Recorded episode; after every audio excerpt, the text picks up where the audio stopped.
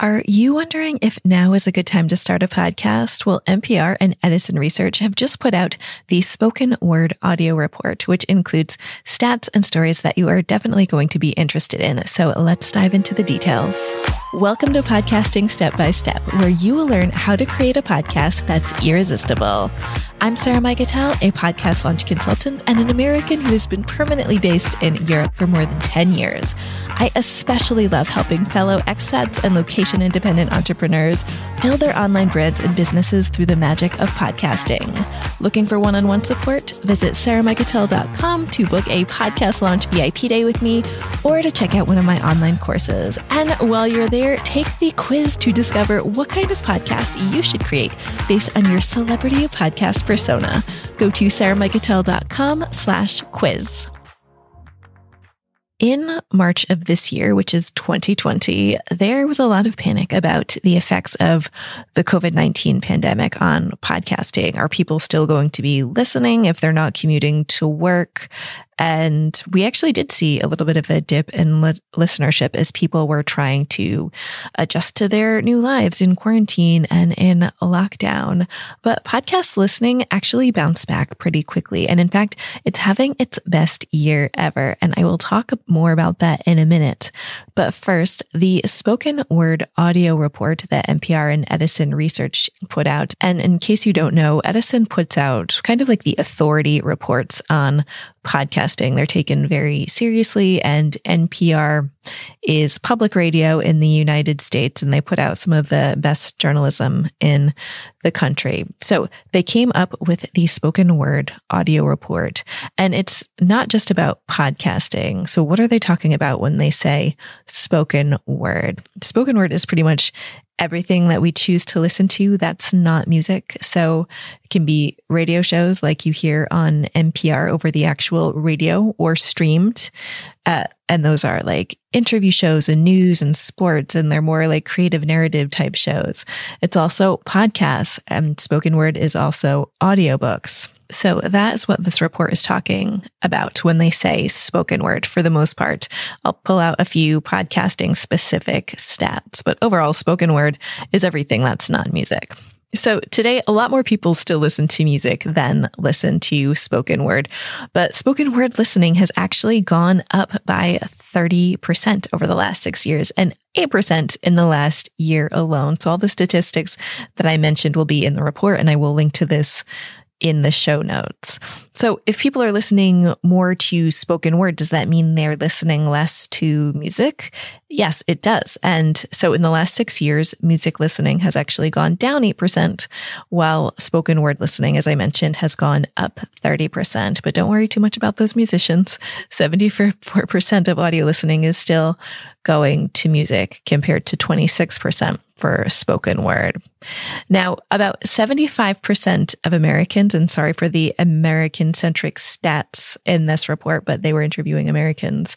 75% of them listen to spoken word on a monthly basis and 43% on a daily basis. And those daily listeners are they're listening to audio for about two hours a day. So they're splitting it up kind of between spoken word and music 50 50. Now, most spoken word is still being listened to on the radio. If you grew up like I did, driving around with my mom, she would put NPR on.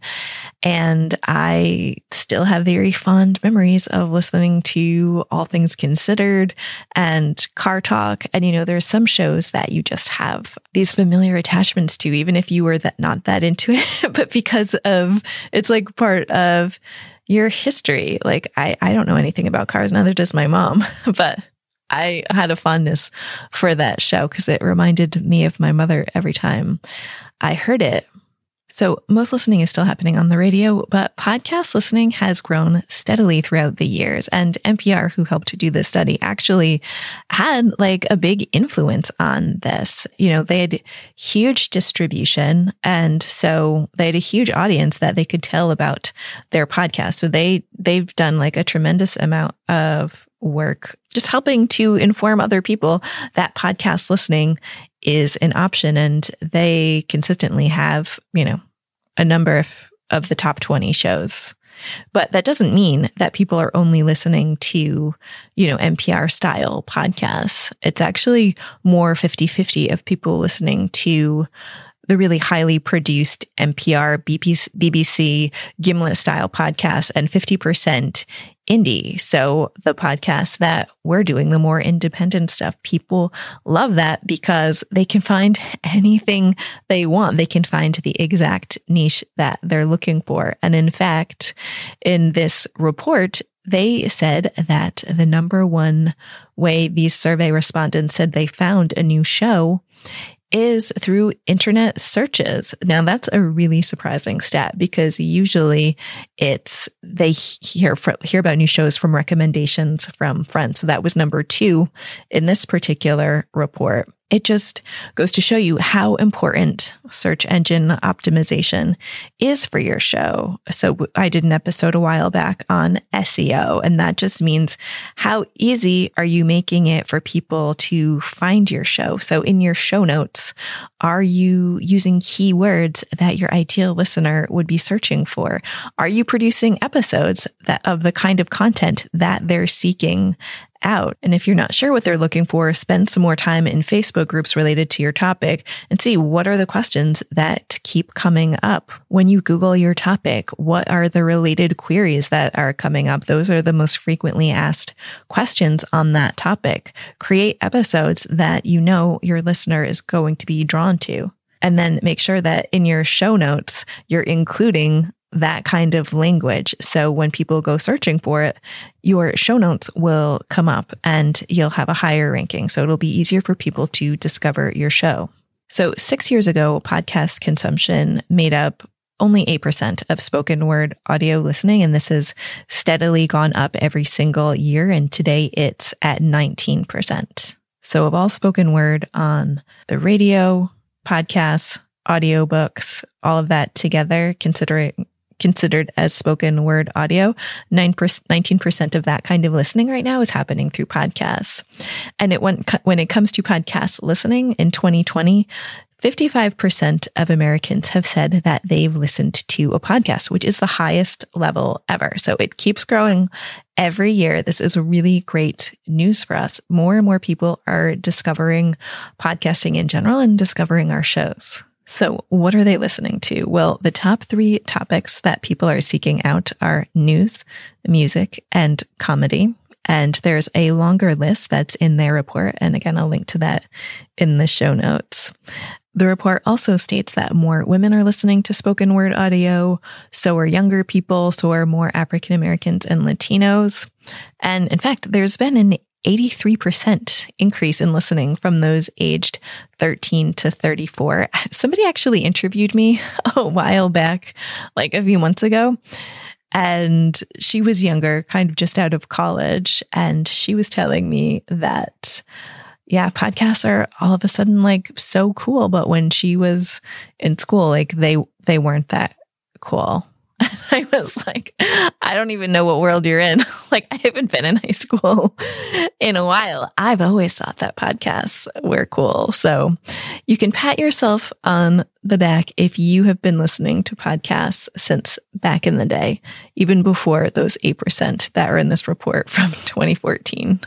There's been a 57% increase of spoken word audio by women, 47% among Latinos, and 125% increase among African Americans, which is pretty incredible. So why is this happening? Well, there are programs that want to increase diversity. PRX has had a program for a while along with Google to increase diverse voices in the podcasting space.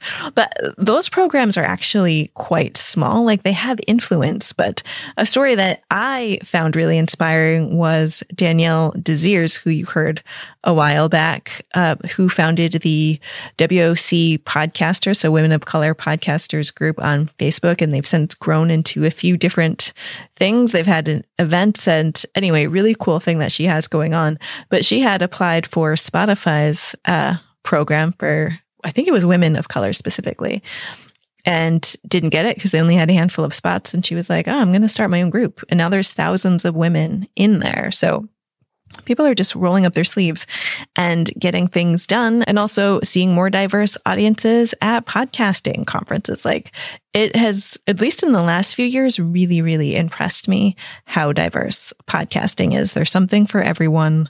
All voices are welcome. And it's just such a beautiful thing, I think. So as the diversity grows in podcasting, more and more listeners are seeing themselves reflected in the hosts and then feeling more inspired to start their own show. So I love this.